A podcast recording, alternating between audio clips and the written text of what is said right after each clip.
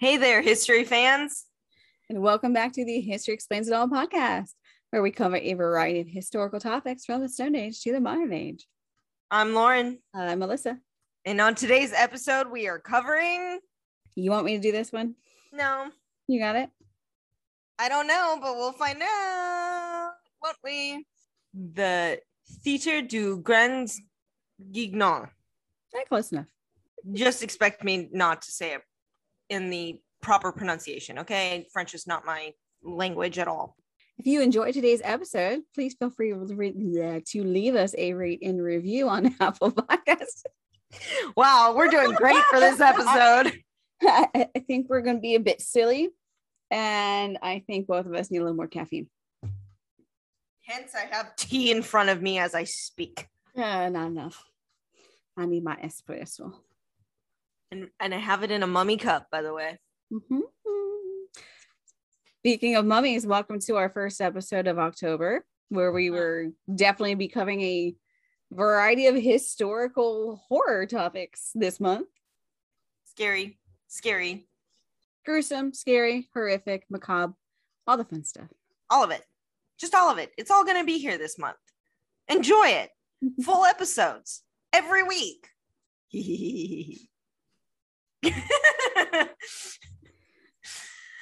oh, Lord. All right. You can also contact us. You can also contact us through our email at historyexplainsall at gmail.com. You can also go to our Facebook and Instagram pages, which is History Explains It All underscore podcast. Yes, don't forget to visit our Instagram page for our Today in History segment, our Archaeology in the News segment, and to vote on upcoming episode topics, which we will again pick up in November. at the end of this month of October so that you you pick one of the episodes for the month of November. Should I get a disclaimer now? Oh yeah, please. I'm going to have so much fun with this episode. All right, quick disclaimer. This episode is not for the faint of heart. It is not for anyone who's interest not interested in blood and guts and gore, who is squeamish on those topics, anyone with little ears running around. Pretty much, if you're not really into horror films and horror theater, this might not be the episode for you. We are going fairly gruesome on this topic. It the the Grand Guignol actually is referred to as French horror theater, and it is quite graphic, and some of its descriptions. So, fair warning. Yeah, and if you do want to stay and you have young kids, put in headphones. Just you don't want them to hear this. Oh, that's not where I was going with that. I was just saying if you're twisted and, and dark, like well, at least like I am, mhm, and, and, and enjoy this episode. You love this topic. This is interesting for me, but I don't love it as much as you do. oh, I chose this topic. Yeah. I'm I'm like, okay. I have a feeling I'll be grossed out by the end of this episode. Yep. Thanks. Very much so. All right. Okay. Ready to start this episode? The Theatre du Grand Guignol is actually the title of the theater that was created by Oscar Metenier, eh, who was the original founder. The building was located in Paris, but in a seedy kind of part of Paris, like a dark part of Paris. And that was not considered to be a great neighborhood. It was P- Pigalle, Pigalle, how do you pronounce that? Pigalle? Yeah. It Pigalle is also right off. Uh, it, it, it neighbors Moulin Rouge. Give Yes. idea. I was going to mention that. My bad. And it, it was known for its horror on stage. Uh, it had seats for patrons between 150 to 293 seats. And most of the time, it was packed to the brim. But the translation of the theater's name is The Big Puppet Show. And the shows were out of the ordinary over its long history. And it showed people ranging from the criminal to the homeless and including prop- prostitutes, which th- this wasn't normally shown on stage at this time. And it created a lot of censure for this theater, especially with there was a lot of police or the kind of kind of like a similar thing as the police force under Napoleon III, not Napoleon Bonaparte. Don't confuse the two. Different times. About a hundred years different. yeah, exactly. But this is Napoleon. This is under Napoleon III that this existed in France, that this theater started. This building is actually an old chapel in in this neighborhood of Pigalle, whatever. And because it's an old chapel, high ceilings. The, these ceilings are like seven feet high or something like that. And there were also, from its days as a chapel, there were also these stone angel statues that were left behind. When Metenier opened the theater, he left those statues in there. He didn't change that. These statues look down on the audience, and it kind of seems as if they're judging you for watching this. Gives it a little bit more of a feeling of doing something you shouldn't be. And in the back of the theater, there were also private boxes that you could get and you were able to view. And in order to make them private, what they did was create like a, a screen that you could lift up so that you could see out when you're in the box, but no one can see in. You- like a you- confessional. yeah. The idea is like a confessional. And, you know, there were a lot of things going on back there. The cleaning crew had stories. So did the so did the people on the on the stage. Supposedly they even had to stop and be like, You done yet? Yep.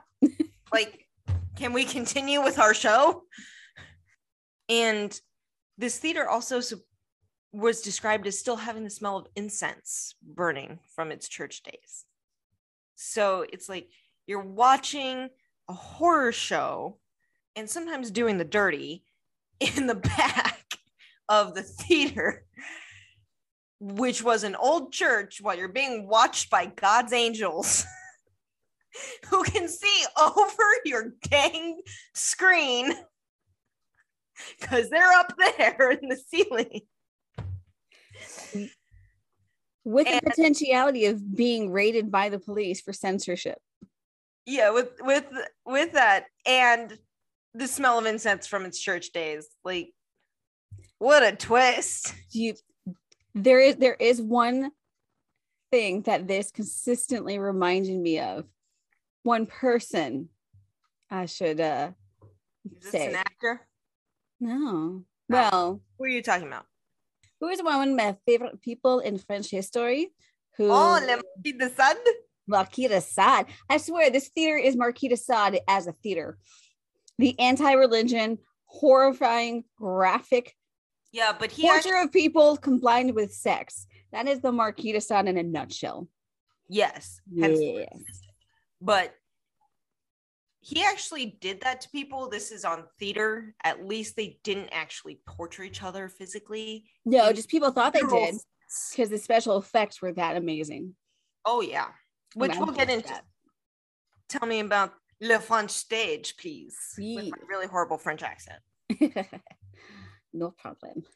So I wanted to be able to give our listeners a bit of a background on French stage theater leading up, or at least through the 1800s, that leading up into the creation of the Grand Guignol. Um, but I really didn't find a whole lot specifically French theater. So I'm going to give you an idea of American and European theaters as it takes place from the early 1800s up into the 1890s, just to give an idea of the evolution of theater through the 1800s. So, in the latter half of the Victorian era, there was a massive growth in production. As we know, you've got the Industrial Revolution, so allowed for everyday chores to be done a lot easier, let alone quicker. These developments actually allowed for a lot of Victorians to have more recreational time. And because of this, particularly across Europe and America, many looked to attending theaters as an increasing form of entertainment because now they had a lot more free time. If you obviously weren't a factory worker, that's a whole different thing.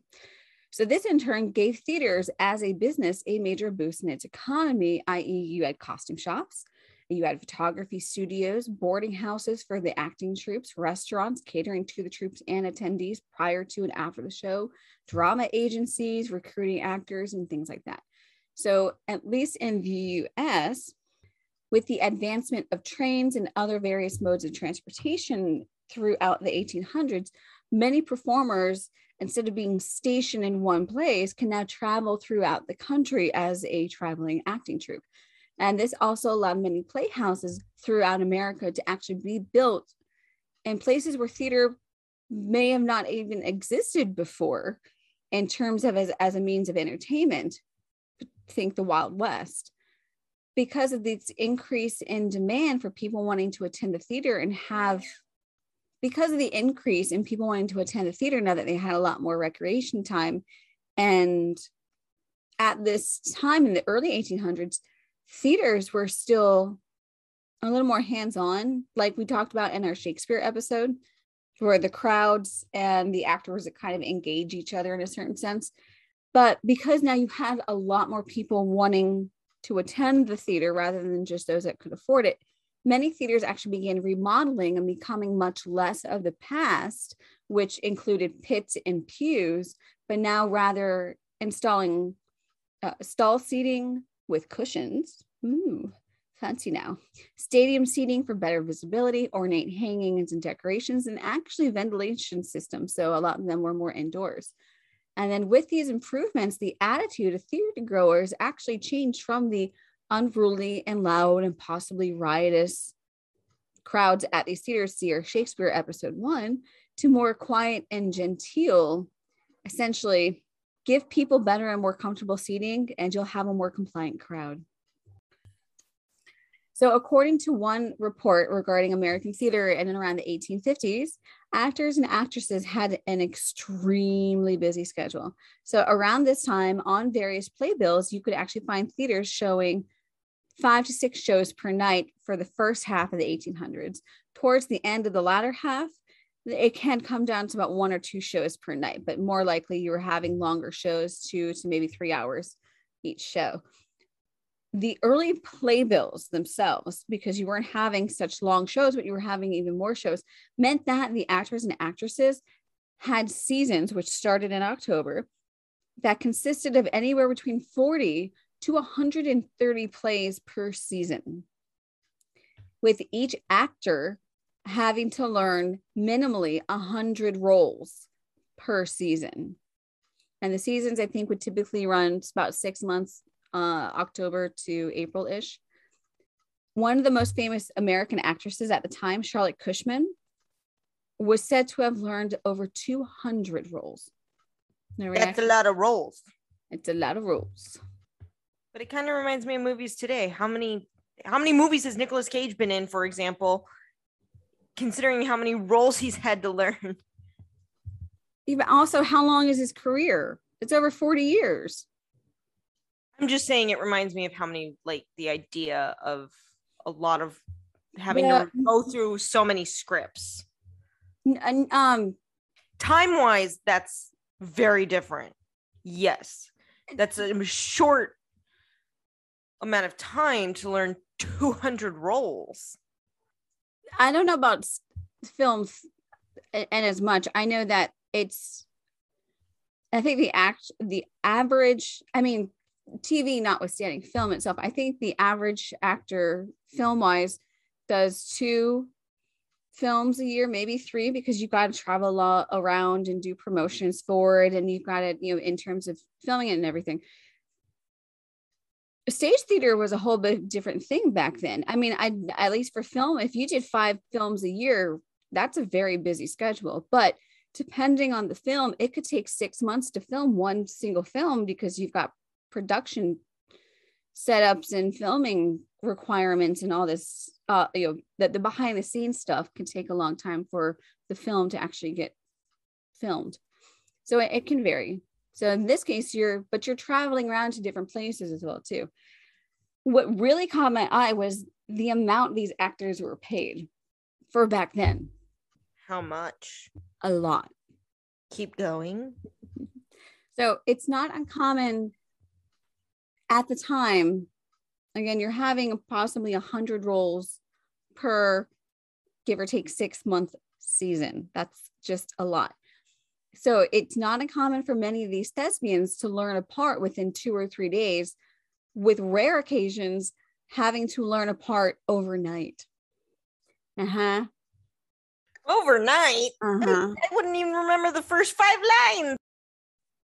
It depends on the play. It depends on whether you're lead, your utility work, your it depends on your your your ranking of of actor within the play too.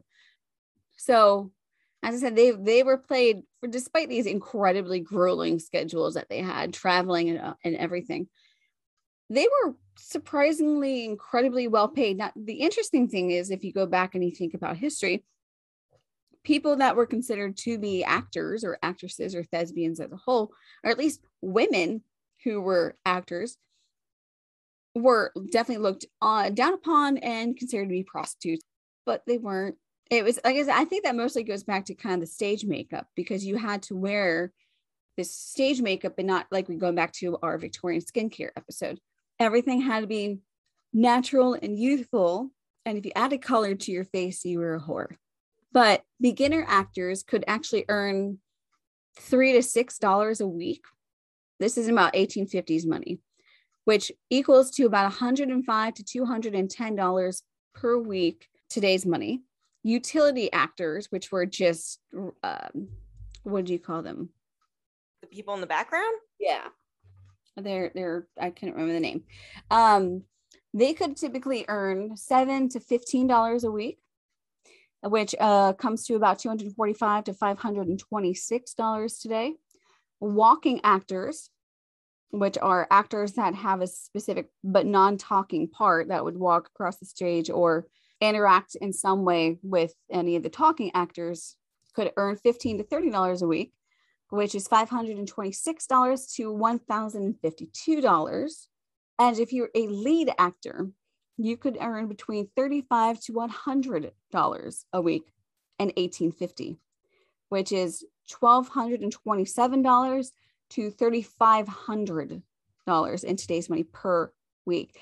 And if you're a very well known traveling actor, then you have the opportunity to make anywhere between 150 to 500 dollars in 1850 for a, seven to 10 day, seven to 10 day engagement, which could come out to between $5,260 at the low end and 17 and a half thousand dollars at the high end per seven to ten day engagement. Could have bought a house then. Houses then were rather inexpensive compared to what they are now. I know. Could own my own home if I lived in that era and was an actress. Well, yes and no. That's what you got paid, but you also typically had to furnish your own costumes and spend the time doing all of this and then spend the time traveling and probably paying for your own travel as well too so it was a lot of hard work even if it didn't look like a lot of hard work it was incredibly difficult to do at, least if you were a traveling theater troupe so now regarding french theater throughout the 1800s melodrama is known as the first type of popular theater in victorian times it actually had its start in around 1766 but it didn't become popular until about the early 1800s.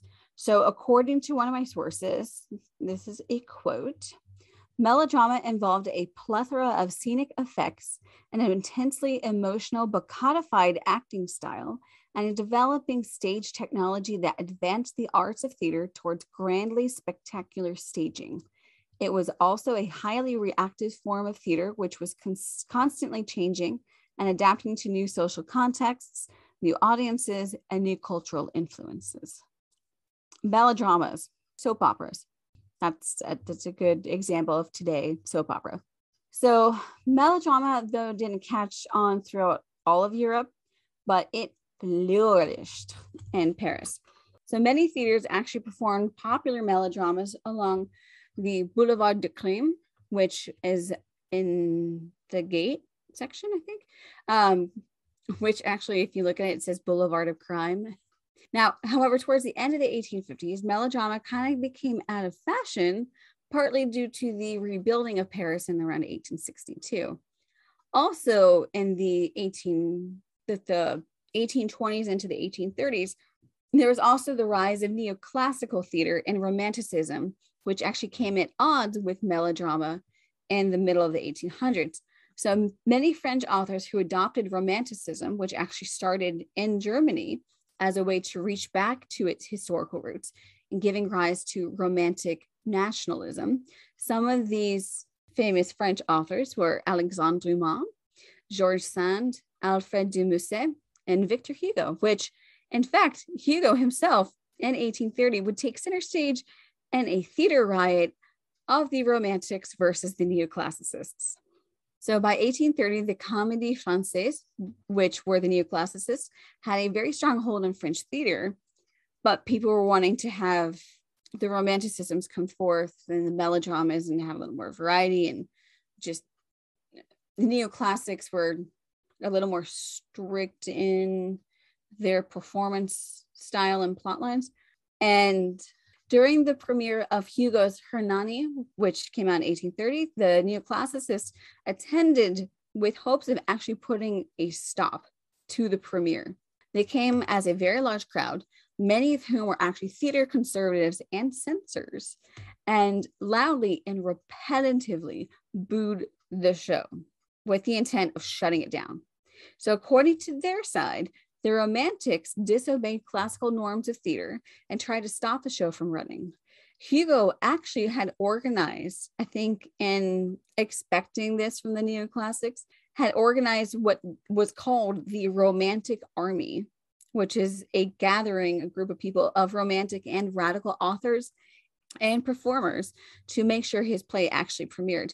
And then this clash of quote theater factions resulted in the ending of classicism in France with the emergence of romanticism, which is also, if you think at least in terms of classical music, the there's a, a portion of the 1800s which is referred to as romantic classical music instead of classical neoclassical classical music which was towards the early, very early 1800s and in back into the 1700s.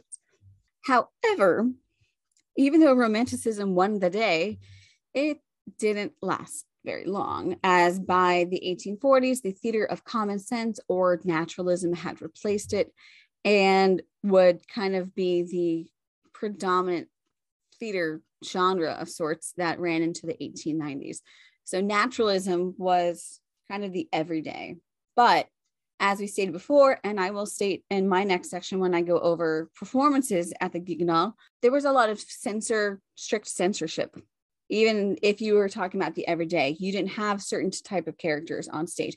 You did not have blood and gore. You prostitutes as a character were not allowed on stage, and various other things like that. The 1890s changed it all. Back to the theater and its creators there were several directors of the theater, obviously starting with Oscar Méténier himself, who was the founder. And Oscar Méténier uh, was born on January 17th, 1859. And he became a playwright. But before he was a playwright, he actually worked for the police, which his father did, kind of followed in his dad's footsteps. And while he was there, he also wrote naturalist novels on the side, which is kind of what which is what got him into theater. And one of them was Mademoiselle Fifi, which after he bought the building, which would become the Theatre du Grand Guignol, would become a play there. And only a year later, Méténier would sell the theater after he bought it in 1897. Sorry. In 1898, after he sold the theater, he sold it to Max Maurey, who became the new director, of course. And this is when the shows took a real turn into horror. And under Maurey's directorship, the shows and theater turned into these real terrifying things. And they were so terrifying that Maurey had to hire a doctor to be on site during the shows because people would pass out. They just in the seat one minute, on the floor the next. Fun times. And during this time, most of these plays were written by Andre de Lorde, who who Maurey found. And Andre de Lorde was known as Come on, Melissa. You know the answer to this. You know the answer to this. The Prince of Terror. Yes. And he's the one that wrote the plays. And he is actually known to have worked on plays together with his therapist. You're writing horror plays with your experimental psychologist. Hmm. Yeah. Yeah. Alfred Binet. Am I pronouncing that right? Binet? Binet. Okay. Yeah. And Binet is the one to, known to have played a role in the creation of experimental psychology. Experimental psychology, people. This is like, man, something wrong up here. Something's wrong up in the brain. Like this is this is also the time when insanity, the idea of the study of insanity, was actually beginning to become a study, and real notes and documentation was actually beginning to be taken at this time. Before it was just, oh, you're thrown into a, a, a, a what are those houses called? Asylums. Yes, and you're just thrown in there, and you're you're there's nothing else they can do for you because you're insane. Mm-hmm. Quote unquote. I I know I've shared this with you before, and I feel like it's something we should put on our Instagram and or Facebook. But I've sent you a picture before of 1870s reasons for locking people in insane asylums. Oh, I have to go looking for that then. No, I'll send you. A, I'll, I'll I'll I'll send you the text. But I think we should post that because it's fun to read. so so this is when like all that theater that Melissa is talking about and and the horror of it, which she will actually talk about, is is being done. This is what attracted people. This is the time is under Maurey that people really, really came to the theater du Grand Guignol during this time between 1898 and 1914 because in 1914 Maurey said bye bye and left the theater, and Camille Choisy became the de- director. Choisy. huh? it's a Choisy. Huh? Schwassy. Schwassy? Yeah. It's spelled C H O I S Y. And I'm American who does not speak French. Do not expect me to understand the difference. Give me Hebrew and I'm fine. Give me French and I'm to screw it up, but it's fine as long as you know who I'm talking about. And his contribution to the theater actually pertained to the special effects. This is when special effects became real top notch. Oh, yeah. Your lighting, your props, all that stuff became a real focal point under Choisy. Camille, I'm going to call him Camille. Sure. the lighting, the sound, everything was was down to a pinpoint under Camille and fear was definitely still a, a, major factor they still were doing the fear plays the plays that instilled fear and you needed a doctor on site to make sure you were okay when you passed out however they also would do like plays that would give relief from the scary and the emotion of fear they started to like throw in some comedic plays every so often so that it wasn't all just i'm so scared of everything and then in 1930 Jacques Chauvin became the director.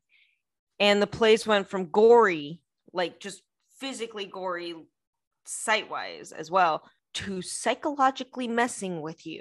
Like you, you, you may have fainted from the sight of the really awesome and amazing prosthetic on this person who's dying to I'm fainting because I'm psychologically screwed in the head and now I can't sleep at night. That's fun. That's fun. Either way, you're having nightmares. Mm-hmm. And it, it actually started to become too much under Chauvin. And, and many people just weren't coming as often. And then later on, World War II or the war to end all wars hit.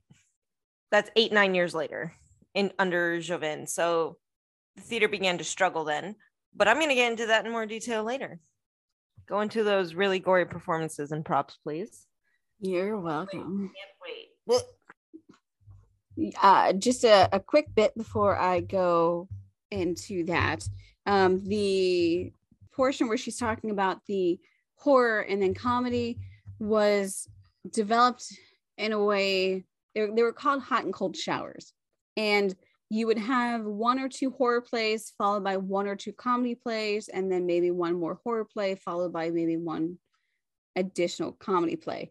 So it was a way for the audience to get their thrills but also a way for the audience to understand that what they're watching is not real. It just looked real because many of the actors that were on stage having these horrific things that to them, or at least look like they're happening to them because the prosthetics were amazing and quite believable. They would come onto the stage after the horror play was over to show the audience this didn't actually happen to me. I didn't have my eye gouged out or my hand cut off. You know, I'm okay. And then the following comedy plays, right after the horror plays, some of those same actors would then act in those comedy plays to give the audience a much more i guess security to know that the the actor didn't actually get hurt on stage. Another thing about the theater itself is it's quite small. As we said it holds between 150 to 250 ish seatings. The stage itself is seven meters by seven meters which is roughly 23 feet by 23 feet. It's not big and in fact it's it's rather quite small. It's like a black box theater essentially. So you're not going to have a whole lot of performers on at one time maybe three or four but you are going to use the entire size of the the stage itself to your advantage. So going into performances and the props that were used also you've made it this far in the episode. Quick disclaimer before i go into the horrors and sadism of this theater. Again if you are we are going to get very, very detailed. Again, if you are squeamish or this subject is kind of not your style, I would maybe skip the latter half of what I'm going to, or skip what I'm going to talk about in this section. Maybe skip ahead about 15 minutes, if anything, because it's going to get quite graphic in terms of what was done at this theater. So, one of the most popular performances at the theater was a, a, play called A Crime and a Madhouse, which was written by Binet and it premiered in 1925. And the characters are such there is Madame Robin, and she is having a conversation at night with a nun who works at the asylum that Madame Robin is actually in. And during the conversation, the nun asks her, Why are you still here if you were cured? To which the Madame replies, It doesn't help that you've been locked up for years, people on the outside of the asylum are actually rather suspicious of you. Also, I am happy to hear that little Louisa is going home. I sure like her a lot better than the two older women she rooms with, the hunchback and the Normandy woman. Didn't one of those women lose a daughter and that's why she exhibits psychopathic behavior towards Louise? Exposition, exposition, exposition. So later and on the conversation, madame mentions did it ever occur to you that one eye the child murderer shouldn't be sleeping next to the children? To which the nun replies don't worry about it. One eye she's been paralyzed for six years. It's perfectly okay that no one guards the female patients at night. And with that the conversation ends. The nun locks all the women in their cells and goes off to pray for the evening. The the play then cuts to louise's cell. So there's louise the hunchback and the Normandy woman all in their respective beds in their cells. And Louise is asleep, and the Normandy woman and the hunchback are whispering to each other. When Louise wakes up to hear them talking, she asks them, What are they talking about? And the two women turn to her and say, Nothing. Whilst at the same time that this conversation is happening, one eye is seen rushing into their cell unlocked and immediately begins to hold down Louise with one hand over her mouth to keep her screams quiet. One eye justifies this by saying when Louise went crazy, a bird flew into her head, and now was the time to let the bird out by removing her eyes. And with this, the hunchback and the Normandy woman aid one eye with a moistened cloth placed over Louise's face, with then one eye stabs both of Louise's eyes out with one of the nun's knitting needles that she had stolen. And theatrical fashion, Louise, after having been maimed, stands on the bed, the cloth falling away to reveal her eyeless face to the audience before falling over dead. The hunchback and the Normandy woman are now starting to wonder where is this bird that was supposed to have been released from Louise's head? No bird coming forth, the two women now bind one eye, drag her to the nearby burning stove, where they then shove her head into it, burning her face off and killing her. Play then ends with two nuns opening the door to the darkened cell, which is now quiet. And when they don't hear anything, they go, hmm, all right, close the door and then go off on their way to prayer. And that's just the one play. So other such popular plays were The System of Dr. Goudron and Professor Plume, which is actually an adaptation from a story by Poe about an asylum being overrun by the inmates. Another one was The Man of Night, which was a short adaptation of Necrophilia, which is actually based on the crimes of Sergeant Francois Bertrand, who was the vampire of Montparnasse.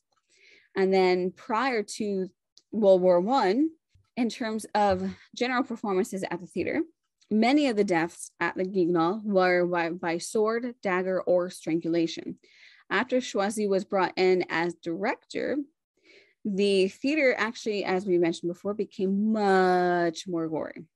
So during his tenure, which ran to about 1930, I think, the actors would would die on stage by a variety of different happenstances dissolved in acid, blown up, electrocuted, limbs torn from the body, and even one instance was eaten by a puma.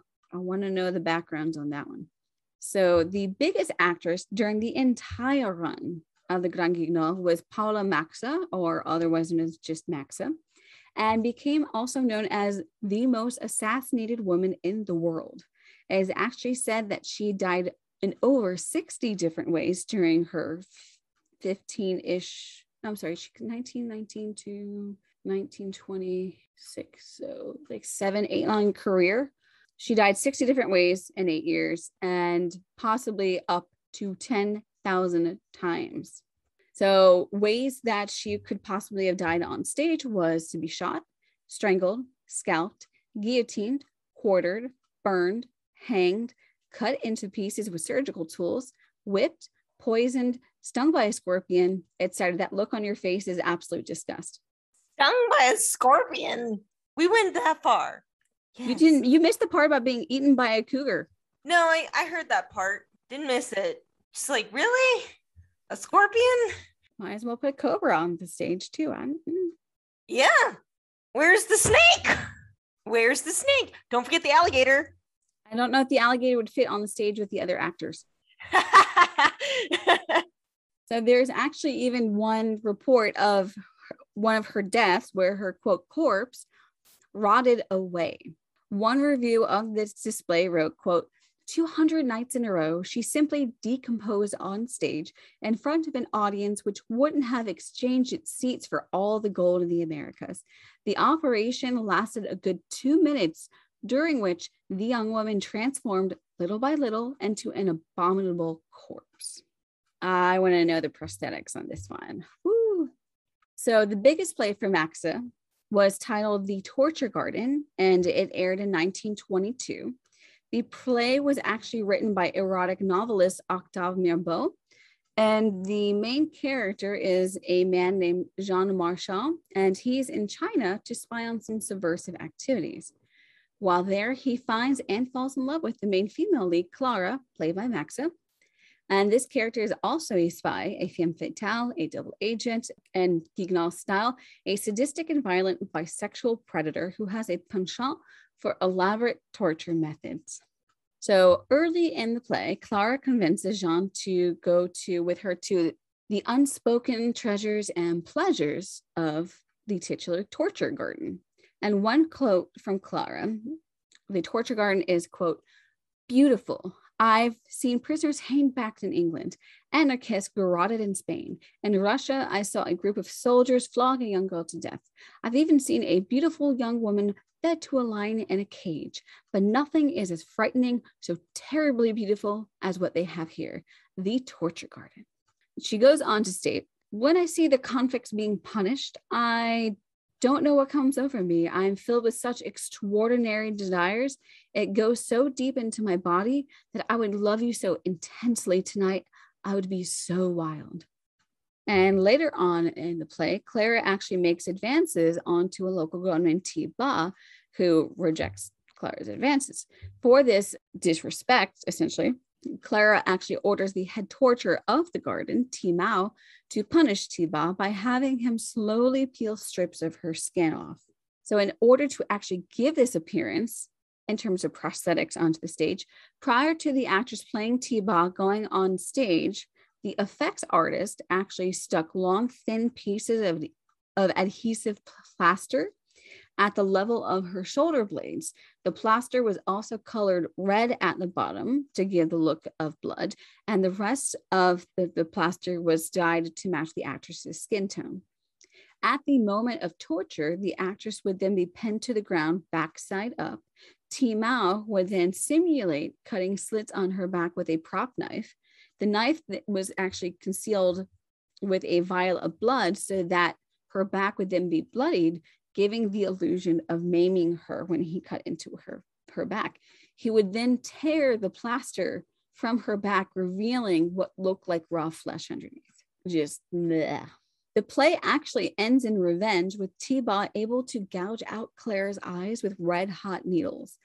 Um, it's not recorded, however, that this particular gouging, how this was achieved, but there are records of other instances from the effects team, although most of the effects were closely guarded secrets. To the audience, it looked as if the attacker was literally stabbing the victim's eye with a needle, like you kind of would if you were giving somebody a lobotomy.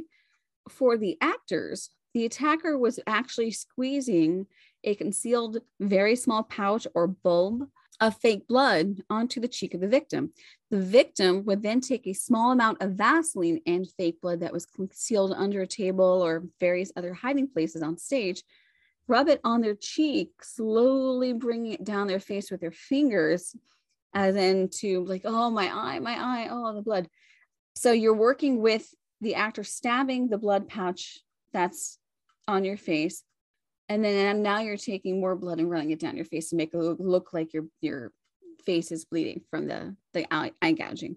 And if there was also a scene that involved eye eating or other organs, and most often than not there was, they were animal organs.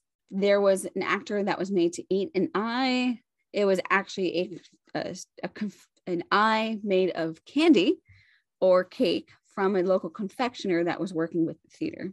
Another early favorite, very early favorite of the Guignol was a play called At the Telephone. And this might this general plot might sound familiar to some people. So uh, the At the Telephone goes a businessman travels to Paris where he receives several phone calls while he's there from his wife saying that she and the children have been hearing strange noises in the house since he left. The businessman dismisses his wife's claims, saying that she's just imagining it until her last phone call, which at this time, while speaking to his wife over the phone, he not only hears loud noises in the background that sounds like people breaking into the house, he also stays on long enough to hear his family being strangled and killed to death. To our modern ears, for those of us who enjoy horror movies, it doesn't sound particularly scary, but the play debuted in 1902. And if you think about the technology that was going on back then, Alexander Graham Bell invented the telephone just a handful of years before. And so around the turn of the century, they were just slowly becoming a commodity throughout all the major cities. So now you're using new technology to also uh, incorporate it into a horrific setting into your plays. I'm sure, given that it's now October, many of us have grown up watching the Addams Family movies with Christina Ricci and Anjelica Huston and all that. And I know Lauren is quite a big fan of the movies. If anyone recalls the scene about halfway through the movie where Wednesday and Pugsley are on stage performing Shakespeare, and Uncle Fester has actually outfitted them with prosthetics and blood packs, when they end up slicing each other with the swords and blood squirts and gushes out all over the audience. That's the kind of a callback to the Guignol. Uh, it wasn't common for blood. It was common for blood to look like it was gushing. It was just not common for the audience to be drenched like you would have in that one scene in the Addams family. But there's always the possibility if you're sitting in the very front row. So the main effects director at the Guignol was Paul Ratineau. And I couldn't find a whole lot about who he was, but I could find a bit about what he did. He was the main stage manager at the Guignol during its heyday, especially. And not only did he design the makeup and special effects, he was also in charge of the lighting for the theater, as well as the sound effects, and on occasion could also be seen on stage as various characters. Some of his effects would be making it look like a dagger not only pierced a victim, but that it protruded out the other side. Acid burns, severed heads that ended up rolling on stage, conducting brain surgery, various things like that. His quote recipe for realistic viscera were red rubber hoses and sponges that had been soaked in actual animal blood. And as I mentioned, small pouches would be used in the case of eye gouging. Sometimes the blood, because some of the mixtures involved real blood, it would even curdle and they would have different shades of blood depending on whether it was fresh or old blood.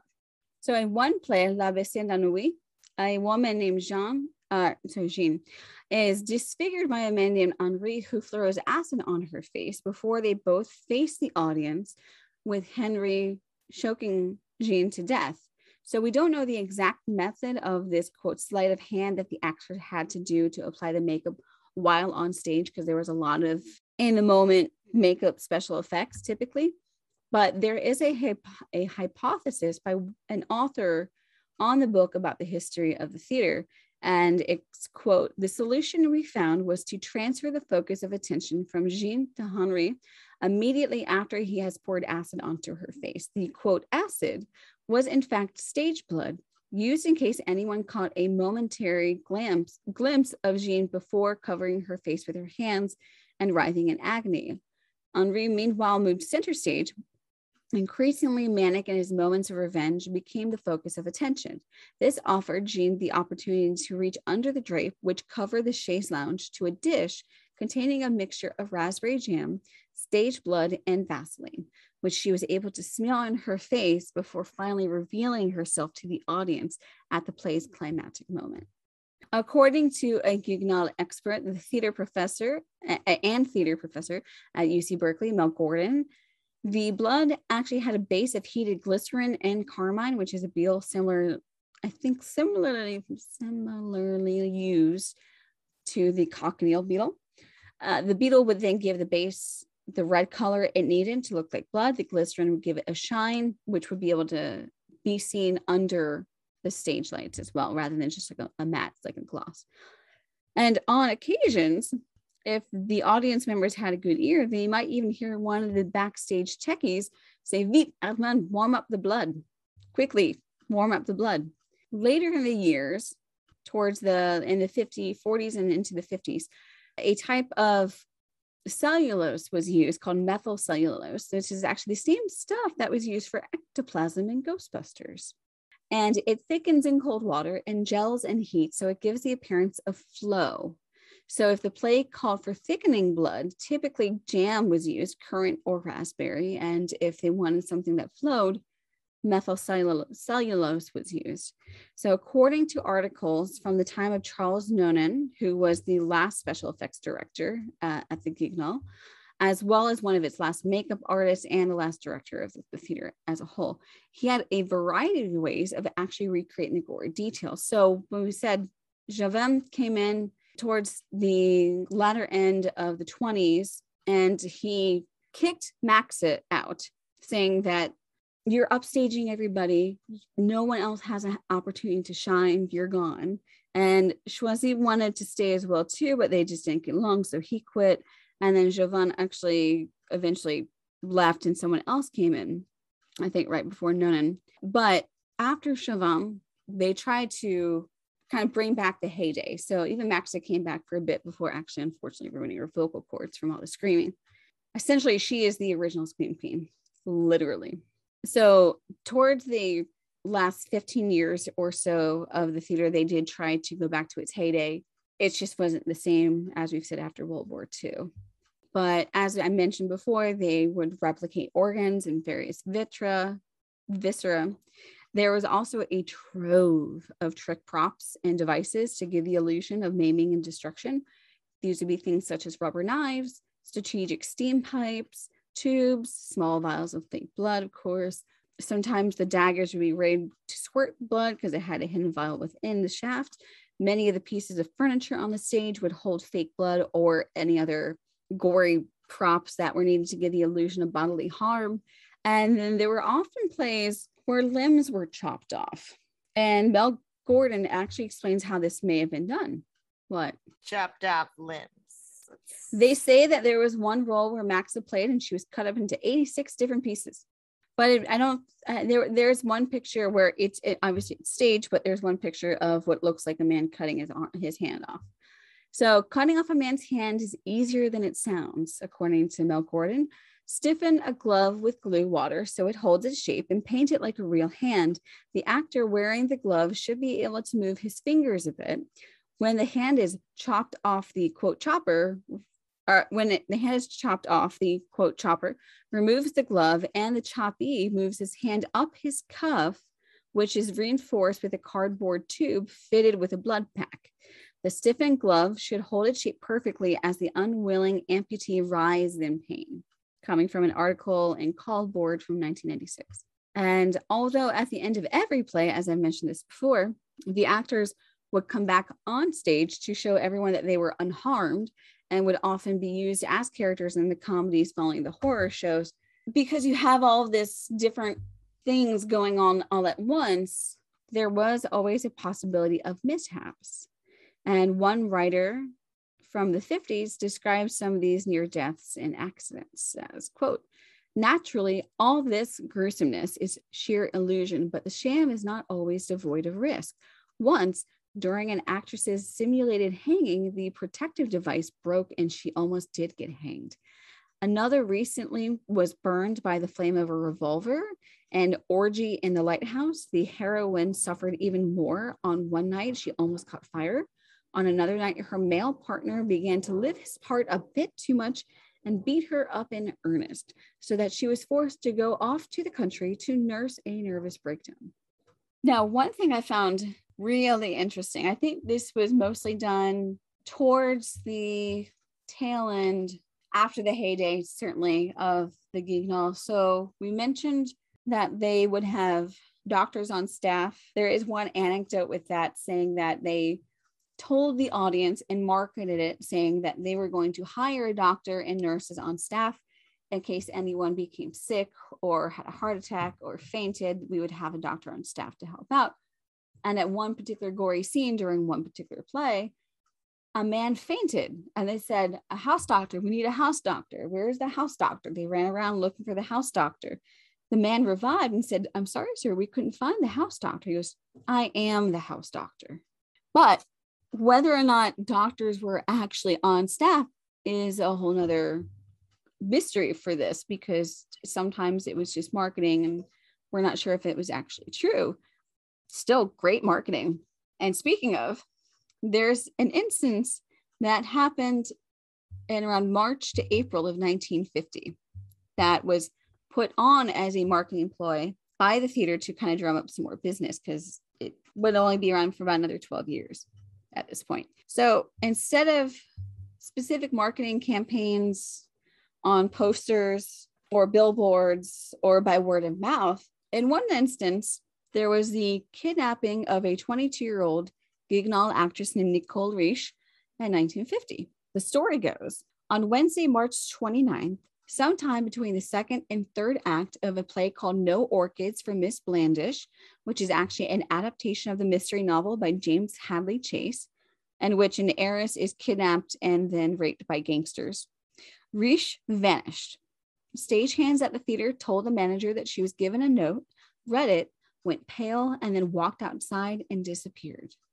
It was announced to the audience that she had vanished under strange circumstances, which apparently involved a strange man leaving her several notes. The theater then closed for the evening to allow the police to investigate, and all the patrons were given a full refund. When the police arrived, they were shown the notes, which read, Mademoiselle, my excuses for bothering you, but I wish to see you urgently about your mother. I shall await you in the passage outside. Best wishes.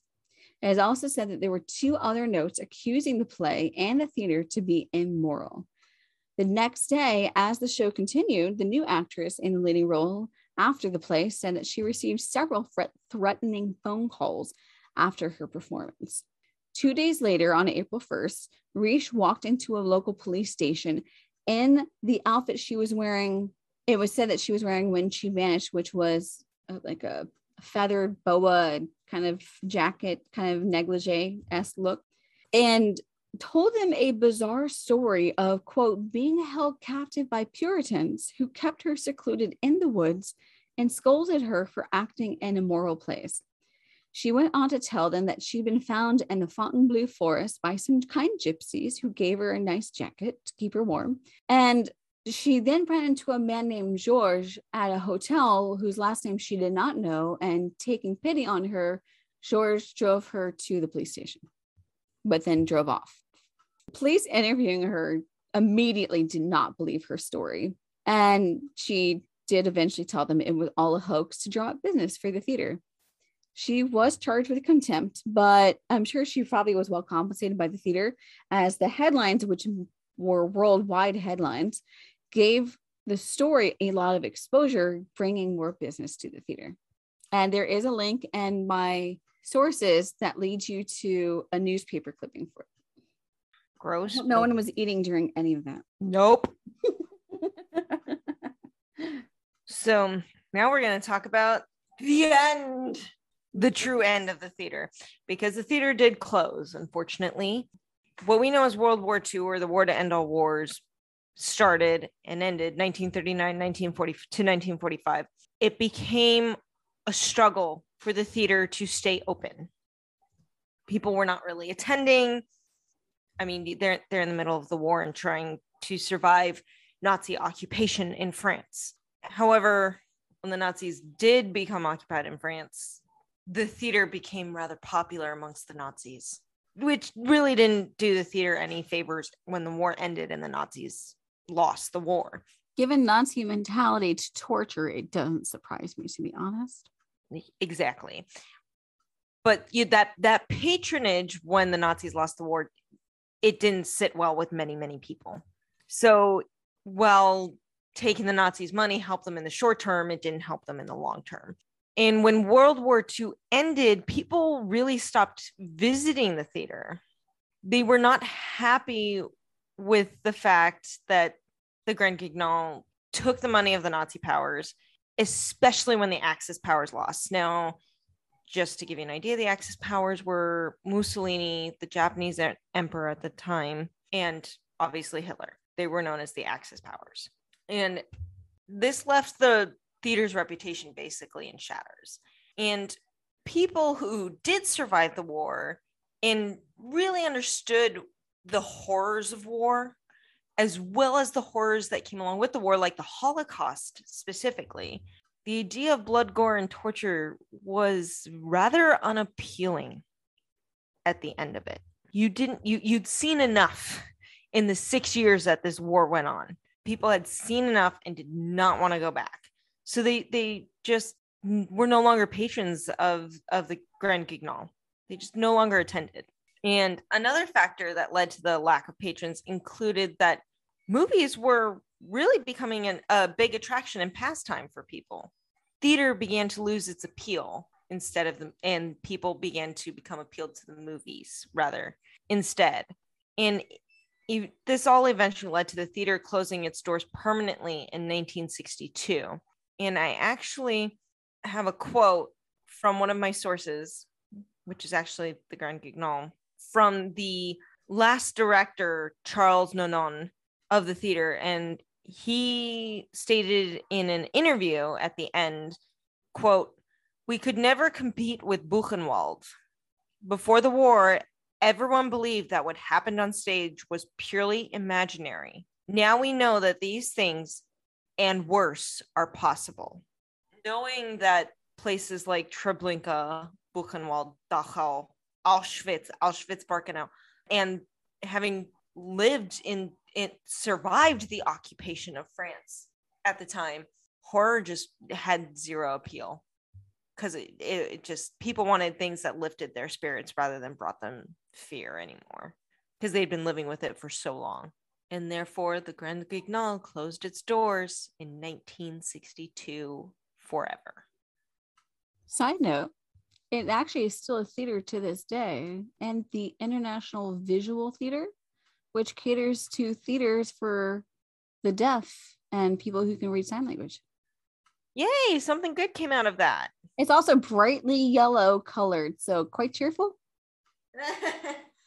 it's it's nice to know that, you know, since it closed its doors at the end of the war, long after the end of the war, like 19 years later, it, it's nice to know that the building stayed a theater and and it just became something better. That's nice. I think a positive came out of that. So well, I hope everyone was sufficiently grossed out. I will well, say I got grossed out doing the research because I read some of the stuff that you were talking about, and I was like, I, I, I mean, be nasty. Okay, the, the the there's so there's the hit there's history goes bump right, and their tagline is history for the theater of the mind. When I was doing my research, I kept going theater of the mind. If the mind you have in mind is that of Marquis de Sade, yes. Yeah. But that'll do for this episode of History Explains It All. We hope to see you next week as we continue to trek through. Oh, wait, no, wait, next week we're trekking through cemeteries. That's still history. It is. Any taphophiles listening, come join us next week. Maybe I'll give a little research on the one across from my house. Yeah. We'll see what sure. I can find out. All right. Well, that we will sign off for today and we'll see you next week. Bye. Bye. Ooh.